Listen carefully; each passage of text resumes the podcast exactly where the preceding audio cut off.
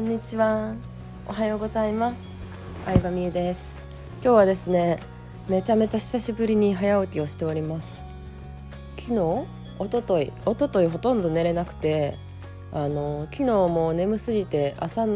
あ夜の9時ぐらいに寝て今日は5時台ぐらいに起きました。いや朝はいいですね。早速今日もいただいたレターにお答えしていきたいと思うんですけど、えー、読んでいきますね。14回目の婚活で男性を選ぶ基準の最後の方におっしゃっていた経営者の考え方の人の求める恋間違えた。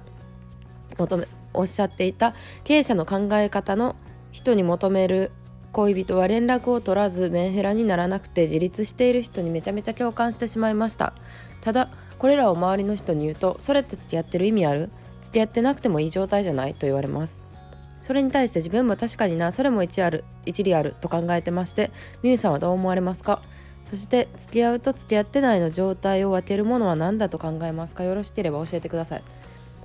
まああの付き合うって基準って結構人によっていろいろですよね。毎日連絡しな付き合ってる意味ないっていう人もいれば遠距離恋愛の人なんて半年に1回やってるだけで付き合ってるって思ってる人もいるしそもそも人と付き合わへんっていうモテる男性とかも多いですもんね。うん。なので付き合うっていう定義の話をまずしたいと思うんですけど結構人によるんだと思います。で経営者と付き合うためにはメンヘラにならず連絡も取らず自立していて付き合う意味あんのかっていうのは多分その友達の基準ではそうなんですよね。うん、その友達の基準では付き合うっていうことはちゃんと連絡してまあまあお互いなんだろうな助け合ったりとか依存し、まあ、ある程度依存してでメンヘラになった時にもちゃんと甘やかしてくれる人っていうのが、まあ、付き合う基準だと思うんですよ。なのであの本当人によるで付き合う時に私一番大事なことってお互いの付き合う定義が一致してることだと思うんですよ。世間一般とか友達が言ってるとか周りの人とかがこうとかは全く関係なくてその付き合う2人の基準が良ければいいと思うんですよね。うん、まあ夫婦とかもそうだと思いますけど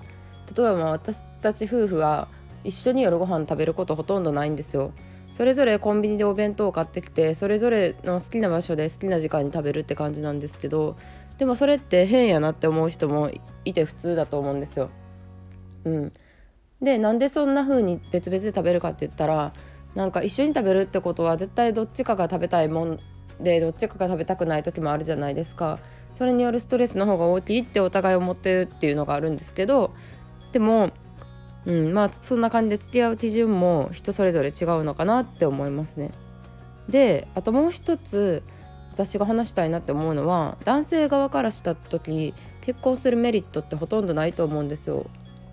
うん、女性はメリットあるじゃないですかお金持ちでイケメンの人と付き合うメリットって女性は大きいですけど男性側からしたメリットっていうのが正直ほとんどないなと思っていて自分が経済的に自立している時に誰かと付き合ったり誰かと結婚する、まあ、特に結婚した時って財産分与っていうのが財産分与かな言葉っていうか分かんないですけど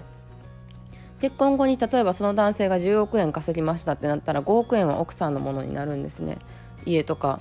うん、不動産とかまあ他の金融資産とかも含めて半分はパートナーのものになるのでもしすっごい稼ぐ男性からしたらまあよっぽどそれそのリスクを冒してというかそれを与えてもあのムカつかない 与えても嫌じゃないよって思う相手じゃないと結婚する意味がないというか結婚するほど損ってなっちゃうんですね。だから結婚せずでもまああの付き合うまあ付き合うかちゃんと付き合ってるか分かんないですけどそういう女の子と遊ぶのが楽しいっていう人が多いからあの遊ばれるみたいな人が多いと思うんですけどそうだからまあ何が言いたいかっていうとそれ相当の価値をこっちも与えなきゃいけないっていうのは一個思うことなんですけどあのまあまあそうだなその男性がまあ料理苦手とかだったら料理するとか身の回りのものいろいろ事務的な作業その人が苦手なことをサポートするとかでもいいと思うんですけどまあでも一番は仕事を応援してくれる人だって私は思ってて、まあ、あくまでも私の考えなんでほんまにそのそういう金持ちの男性がそう思ってるか分かんないですけど、うん、でまああのその人が一人で仕事頑張りたい時は応援してくれてでなんか仕事に対してあれこれ言わないみたいな、うん、でもその男性が仕事が一段落した時にはデート行ったりいろいろ旅行行ったりなんか楽しめる相手がいいんじゃないかなっていう感じで14回のような話をしたっていう次第であります。うん。いや嫌ですけどでもやっぱりうーんなんかどっちかがリブするだけっていう関係は短期的にしか続かないんだろうなとは思いますね。うん、友達関係とかまあ別にこう恋愛関係に関わらずですけどね。うん。どっちかだけが圧倒的に与えててどっちかだけがもらってるって続かへんと思うしまあよくあるのがこうなんだろうな。な女優さんとか可愛い美人なインスタグラマーの方がお金持ちの経営者と付き合うとかありますけど。うん。まあそれはお互いあの持ってるものを交換し合ってるんじゃないでしょうかね。うん、だからなんか自分が何を与えられるかっていうのも大事やし、うん、何もないのであればただその人の仕事を応援するっていうのしかないのかなとは個人的に思います。はい、でそうそうそう。